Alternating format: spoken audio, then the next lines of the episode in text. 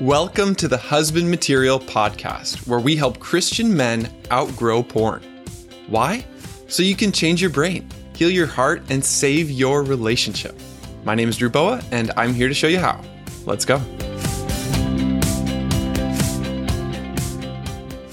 Today on the show, we have the privilege of hearing from Dr. Ken Adams, who is a certified sex addiction therapist supervisor and the author of this book, which has really changed my life Silently Seduced When Parents Make Children Their Partners.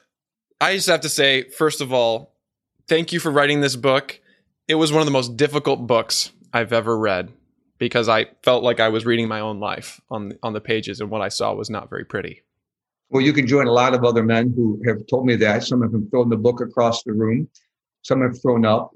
so I have lots of stories. I did follow it up when He's married to mom. Uh, I don't know if you saw that one, but it's a it's a version of Silently Seduced expanded in how it looks. So for what that's worth. Well, we've got all the links to these resources in the show notes, so you can go check those out. But really, the topic here that we want to talk about is what you have called one of the underlying causes of sex addiction, mm-hmm. which is enmeshment, and particularly for this context of Christian men with our mothers, our relationship with mom, and uh, and and you've also talked about it as emotional incest. Mm-hmm. What do you mean by these terms? Yeah, so let, us let's, let's kind of give this a frame since you you have sex and porn addiction as a central feature of your podcast.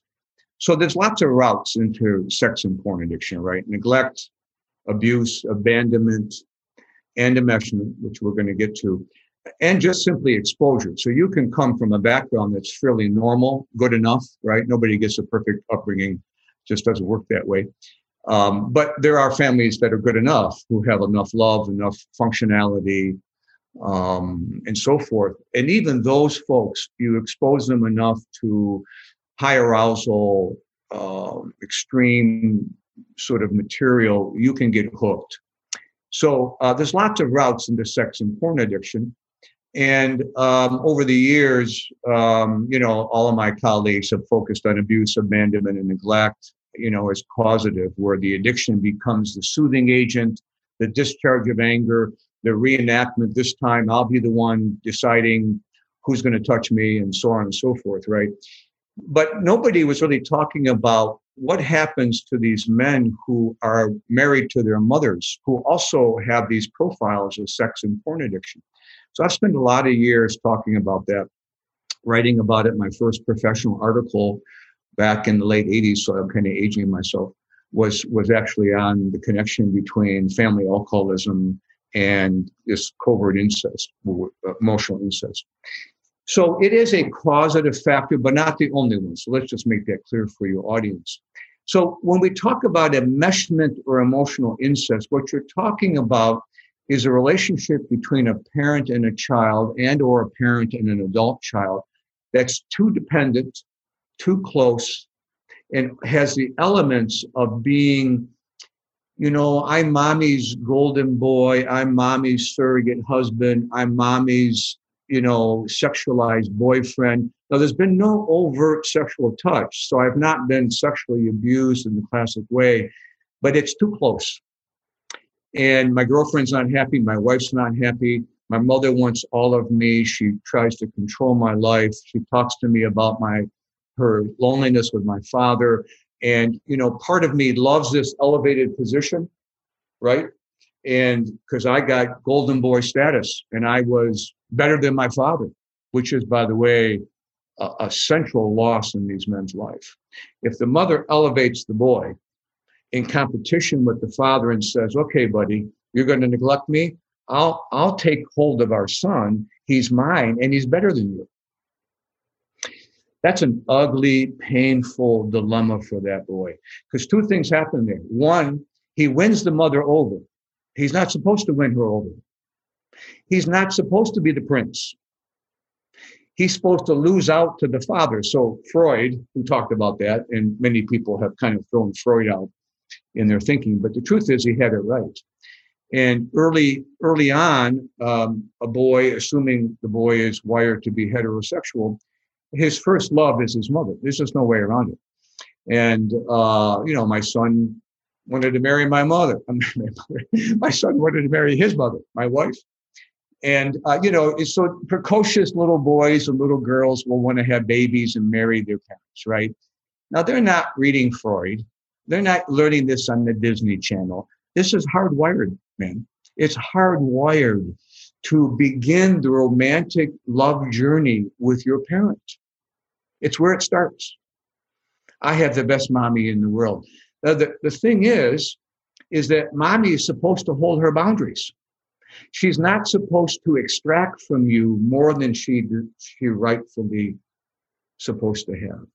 Her job is to say, that's sweet, honey, but you're going to go off and marry somebody else one day. And I'm married to your father, and he and I have a relationship. So that's the boundary that should be in place. And so then that boy falls in love with his mommy. He realizes he can't marry her. He goes off and has a crush on a girl at school. And the journey begins for him. And he's free now. He's free to be himself. He's free to unfold his sexuality, his romantic interest.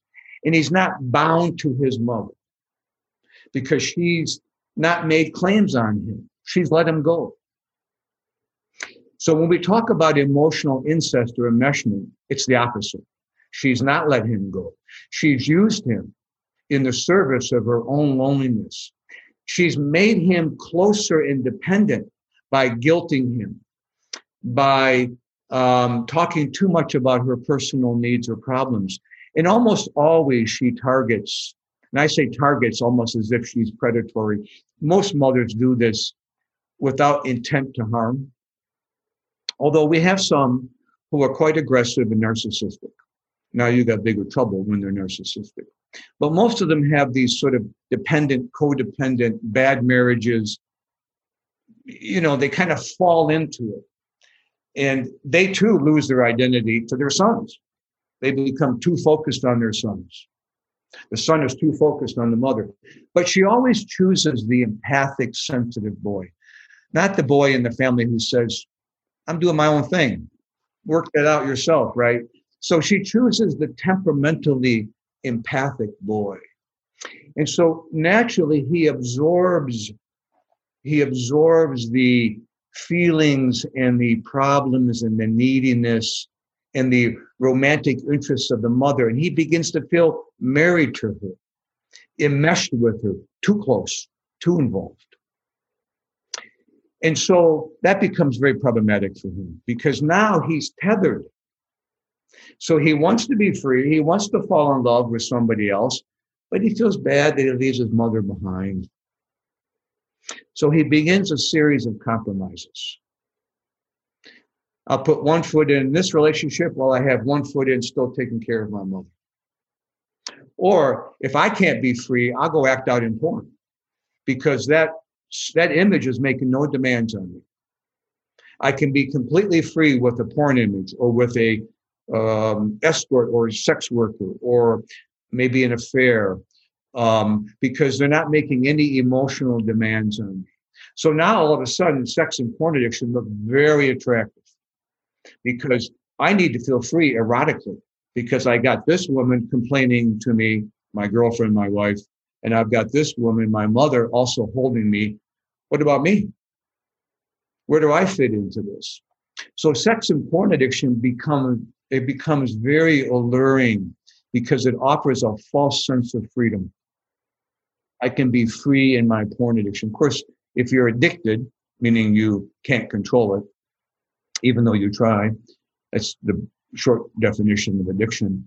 It's a prison. It's a it's a trap it's it's you're not really free so that's that's a broad maybe more than you wanted but that really is what we're talking about is the son is too close to the mother the mother expects from him that which he shouldn't and he takes on those needs and expectations as if as if they're his to meet and then he tries to have a relationship a marriage and he's not present and he says okay sweetie wife, girlfriend, here, you can have part of me, but you can't have all of me.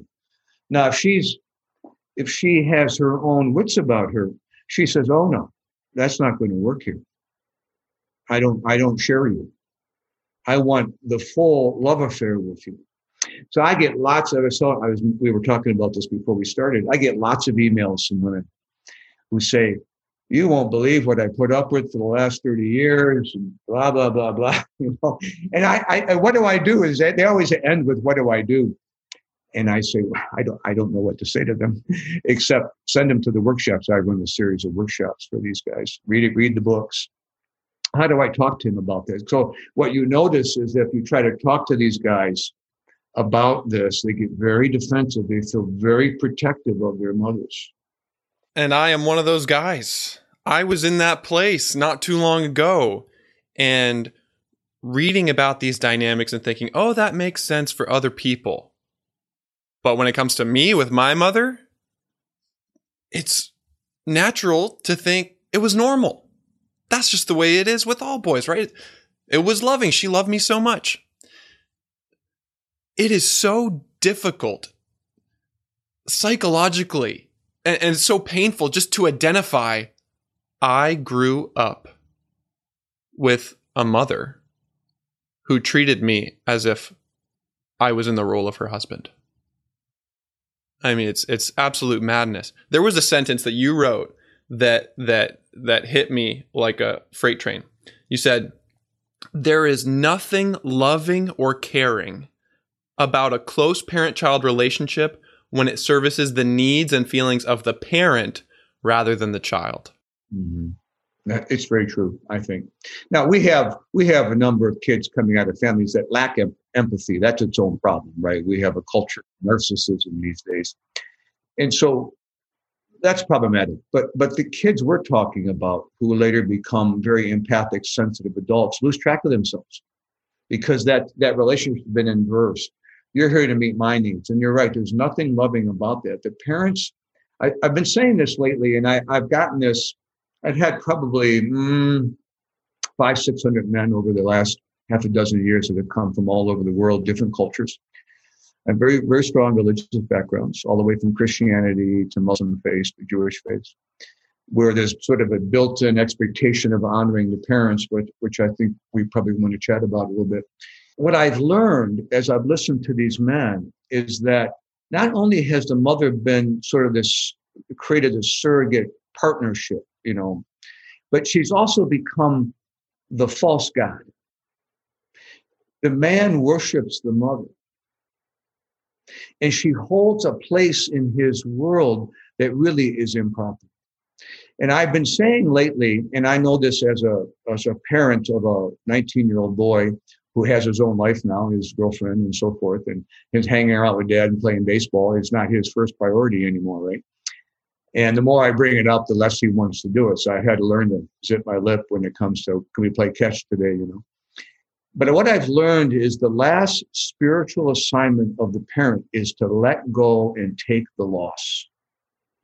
It is not up to the child to cushion the blow. Now, having said that, of course, I hope my son has some reciprocity, some feeling towards the family that he wants to return. But here's the irony. If you if you look at the literature on family therapy, which is where I learned a lot of this stuff. Families, we call them family system therapists who look at the whole system and sort of treat the whole system. What, what these uh, what these clinicians observe is that separation invites closeness. The paradox is if I let go, my adult son or daughter wants to return to me as a peer. Now they don't want to be the golden boy or golden girl anymore, and they don't want to be my little boy, but they want to come back and they want to visit because I'm they're free to visit. They're not obligated to visit. And that is the transitional space is that men who have been in your position and um, have an, a sense of obligatory assignments of loyalty, which is very problematic if you're trying to have your own life, your own romance. If you feel bound by obligatory loyalty to the parent, I have to take care of you, mommy, because you're so lonely because dad's an alcoholic or what, or he's left or whatever the case is, or he's rigid or angry. Um, and, or ironically, sometimes the boy takes on the view of the father that is the mother's view. And he discovers that he wasn't such a bad guy. I can't not tell you how many men have discovered that they have taken on their, their mother's view of their fathers at a cost to their own relationship because she's needed them to hate him too. And I have a lot of guys who correct that and say, you know, he wasn't such a bad guy. Yeah, he was a little self centered sometimes, but he had to put up with her sometimes. So it's interesting to watch that the transition has to move from obligation. I'm not here to please you. You were here to give me a life that allows me to move into my own journey. That is the assignment of the parent. You know, the great um, uh, poet, Lebanese poet Gibran, I'm going to get this right, but he had a series of poems on different topics. And one of them was on children. And he started the poem out. I'm not going to get it quite right, but he said, Your children are, are life's longing for their for itself. They come through you, but they are not of you. They do not belong to you.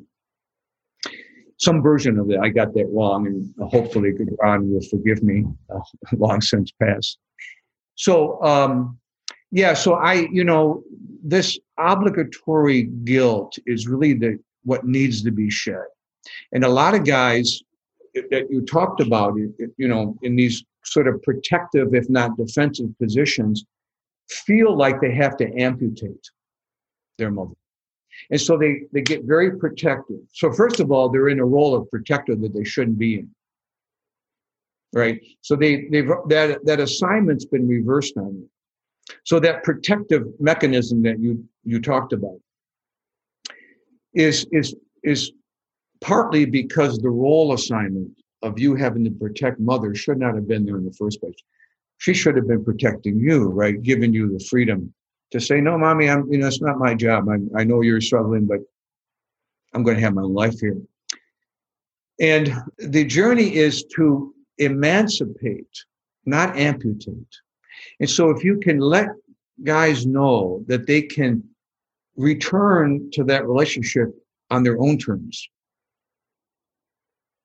then it gives them a sense of ability to, to hear you.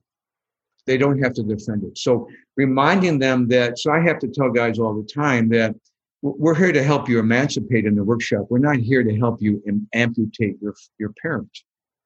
Now that, although it might mean that I have a period of separation, if I'm in a marriage and the marriage is not working because mom, you've been too interfering, I might need four seasons when you're just kind of, you know, maybe I maybe I have all the holidays of my wife, I reestablish my marriage, and then I come visit you and dad.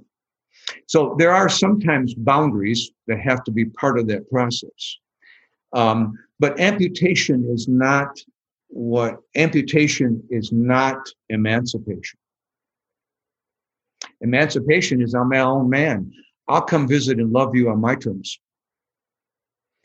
So I won't stop loving and caring for you, but I'll be defining how that goes.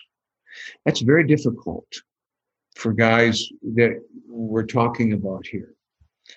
And it almost sounds like too good to be true. Really? I can have that? Is that is that even something I deserve? You said there's a lot of guilt and shame um, around this. And also, one of those big emotions is anger. Mm-hmm. So, how does this kind of arrangement between mother and son lead to anger? Yeah, you know, I mean, you're right. The truth is, is there is a lot of anger and pent up, you know, feeling um, burdened. And so, you know, I comply. I'm the good boy because you taught me how to be a good boy, right? So I'm assigned the role of good boy, but underneath I'm seething. I'm tired of coming over and changing light bulb. You can do it yourself. I don't want to be, I'm trying to have a life and you're calling me three or four times a day. I don't need, you don't need to call me three or four times a day. Right? I don't need the emotional weather from you every day. Right? Your job is to take care of your own emotional weather. It's not my job. So all of those moments build resentment. And because even though I don't. If, so if you ask these guys, "Are you angry?" Don't. No, I'm not angry. but if you really, if you if you listen and and you you ask a little a little more. So tell me more about. So I've learned not to be so direct. So tell me more. What's it like when your mom calls you in the middle of the day? Give me a sense of that, will you? If I'm a fly on the wall, tell me how that feels. But I don't mind. And then I get quiet. I let him fill the space up in the session, you know. And pretty soon, oh yeah, it's getting to be a pain. You know, eventually the the the truth comes out. I don't like this, but I don't know what to do about it. So you have this collection of grievances. And those that anger turns to loss. Now I'm in my third marriage, and you're still telling me, mother, you don't approve of these women in my life. So I have loss and resentment combined, and we call that grievances. Grievances will drive addiction. I'm owed. I deserve. I'm entitled. So you're right. Anger is a big issue. So it really is incumbent upon the man to say, you know what, I have to re reorder this relationship because I don't want to be living in my anger anymore. And furthermore, I may displace it onto my wife or girlfriend or partner. Right. And um, and and if in if they have, depending on how their faith, so if you don't mind, maybe we can turn to that but how the faith is delivered or how it's interpreted, honoring the parents, you know, um, you know, sort of biblical um, invitation, if not assignment, um, to do so, they feel a bit in a bind. How can I be? How can I honor my faith and emancipate? And there's another one too, because the Bible talks a lot about forgiveness. Yes. So I feel like I can't be angry. I need to forgive her.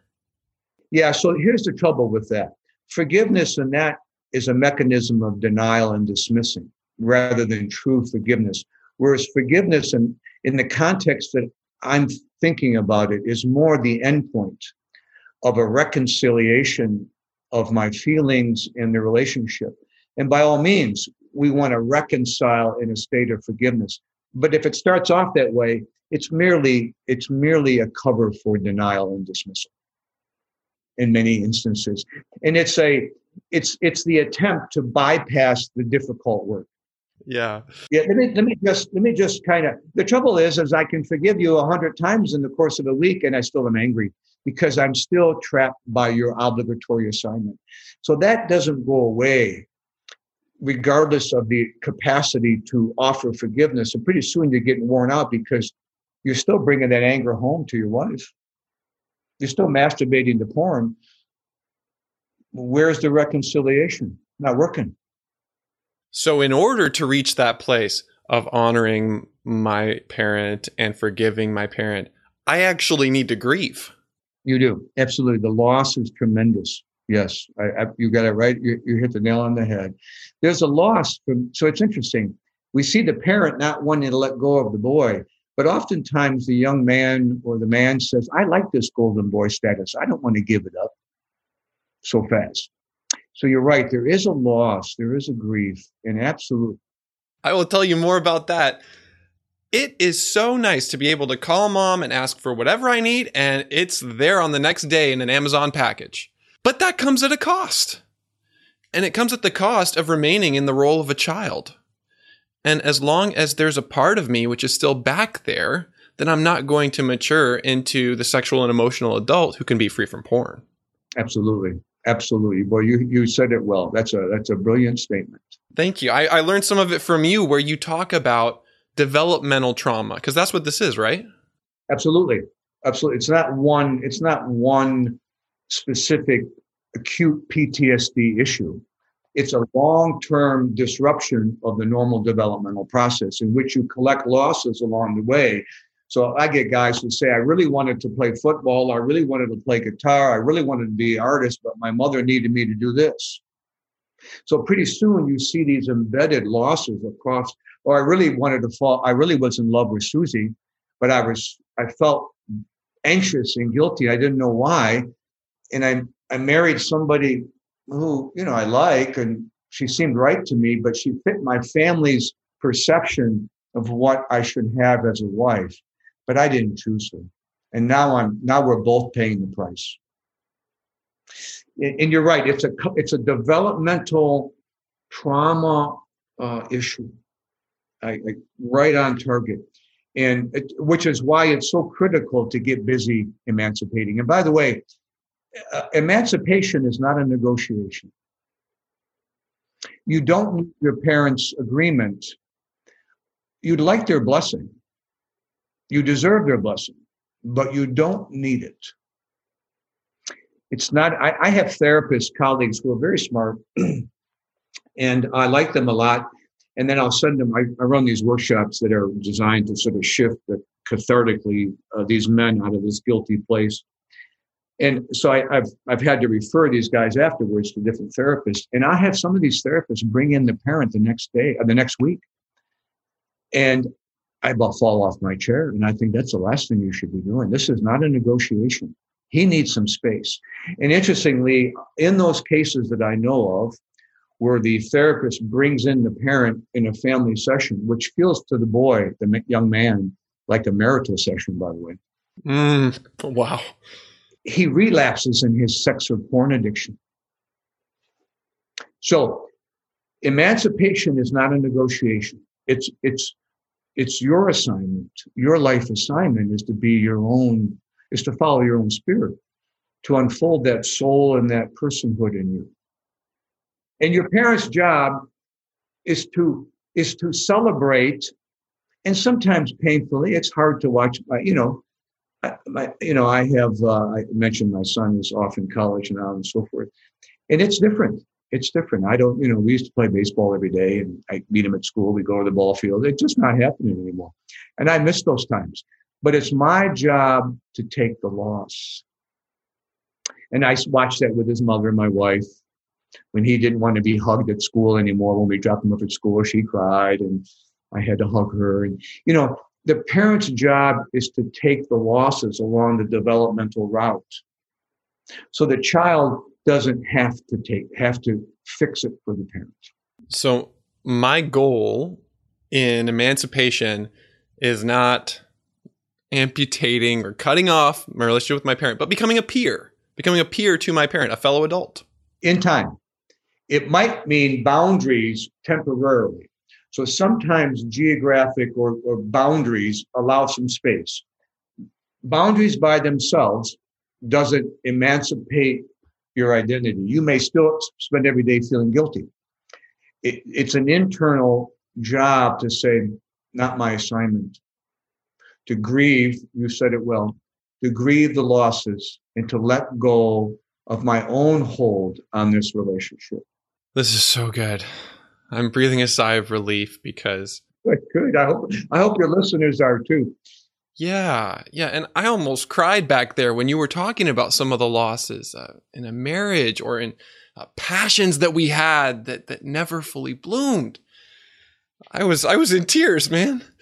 I have guys who have careers who who never wanted them because their sense of themselves are so convoluted by the parents' needs that their identities have merged. Her needs, her feelings become my feelings and needs. I don't know what mine are. So you ask me what movie I want to see or what, where I want to go for dinner. I don't know. What do you want to do? Right? What we used to call codependency, which is going out in vogue right now for some reason, but uh, I'll let others talk about that. Um, but there's what we used to call codependency, which is I don't know who I am without you right?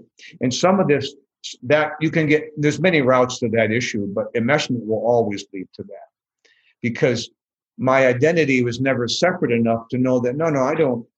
Yeah, you don't like daddy, but I like daddy, and I get to like daddy different than you. I don't have to absorb your view of my father in order to be loved by you. And if we grow up in this way, and I grew up in this way, we become very skilled at sensing the needs of others. Absolutely. And at meeting those needs. And that feels comfortable for us. Mm-hmm. But when it comes to my own needs, I'm not even supposed to have needs. Very true.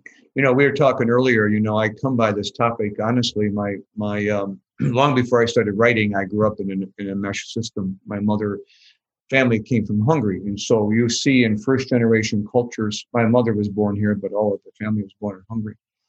And uh, so you see a closeness, and I, I love the warmth in that family system. But boy, there, there was a guilty obligatory assignment. You know, you have to go visit your grandparents. I don't want to visit my grandparents. I want to go play baseball. You know, um, or you have to go get your aunt a, a birthday card. Get my aunt a birthday card. You know, so I, I, I remember I was in a in a card shop once getting my aunt a birthday card, and I had no idea that that I was under guilty obligatory assignment until the woman at the catch register, "Wow, you're getting your aunt a birthday card?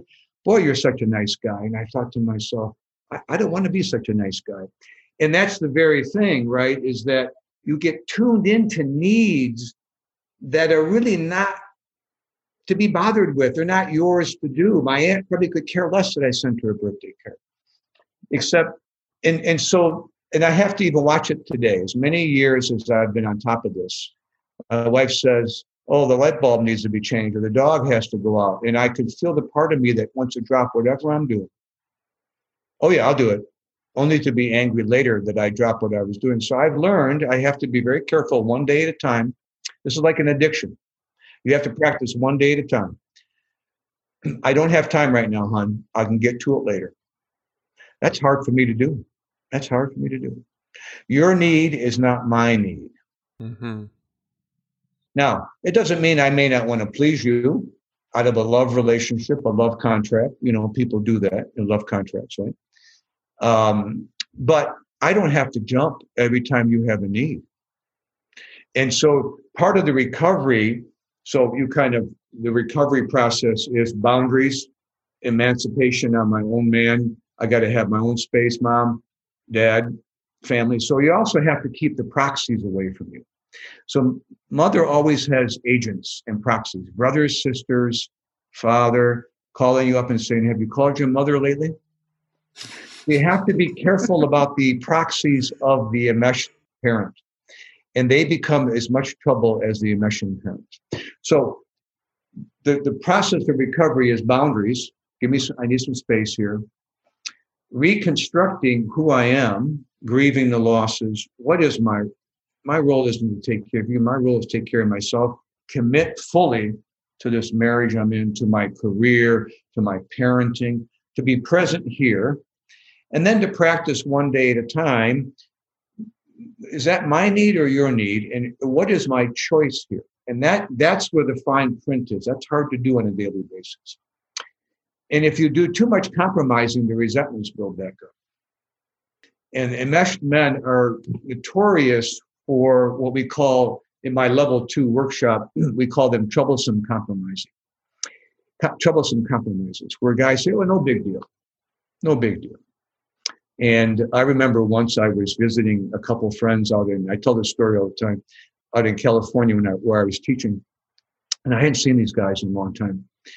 And I, um, I, I decided I wanted to buy, oops, sorry, I decided I want to buy dinner to, to these friends. And one of the friends I got, I got into the car and they were right into their story about not having money or having difficulty with money. And I could feel the part of me right there who now felt I had to buy them dinner.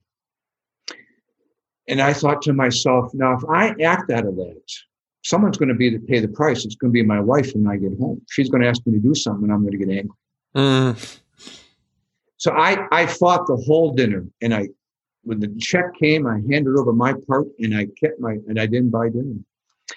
And I always tell the guys, I tell the story, tell before you think I'm cheap now, I took my buddy out the next night, my other buddy, and he took me to the most expensive restaurant he could find in the Bay Area. And I didn't think twice about buying him dinner because I didn't feel obligated. So you have to learn to not act out of that obligation. Because once you begin to compromise, somebody pays the price, you and probably your romantic partner. And it feeds the grievance story, by the way. Yes, and and possibly paying the cost with feeling extremely triggered to sexually act out. Absolutely. I love the way that you said it earlier. When you were at the cash register buying a card for your aunt, you said there's a part of you that said, maybe I don't want to be this nice guy. Mm-hmm. And that's the part that says, well, I can be a different guy. And porn allows me to be that guy. And at the end of it, there's a clean break. No more obligation. That's right. That's right. Yeah, I don't feel neutered because that's the issue developmentally is that my sense of passion and purpose has been neutered at worst or interfered with at best which, which is by the way the subtitle of my workshop is is moving from guilt and ambivalence to passion and purpose.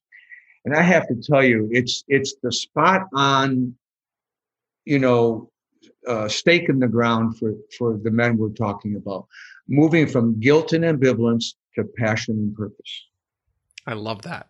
And it is the journey it is the journey. And it's it's and you're not going to find it in the porn it's it's a false promise that somehow i can have my passion. And yes it's true that i lose my erection here because i'm so burdened. So by the time i get to my my wife i feel obligated burdened tired exhausted caretaker. Now my body doesn't want to function because I have to please her. But the porn says, no obligation here. Now I can be erect, literally, symbolically.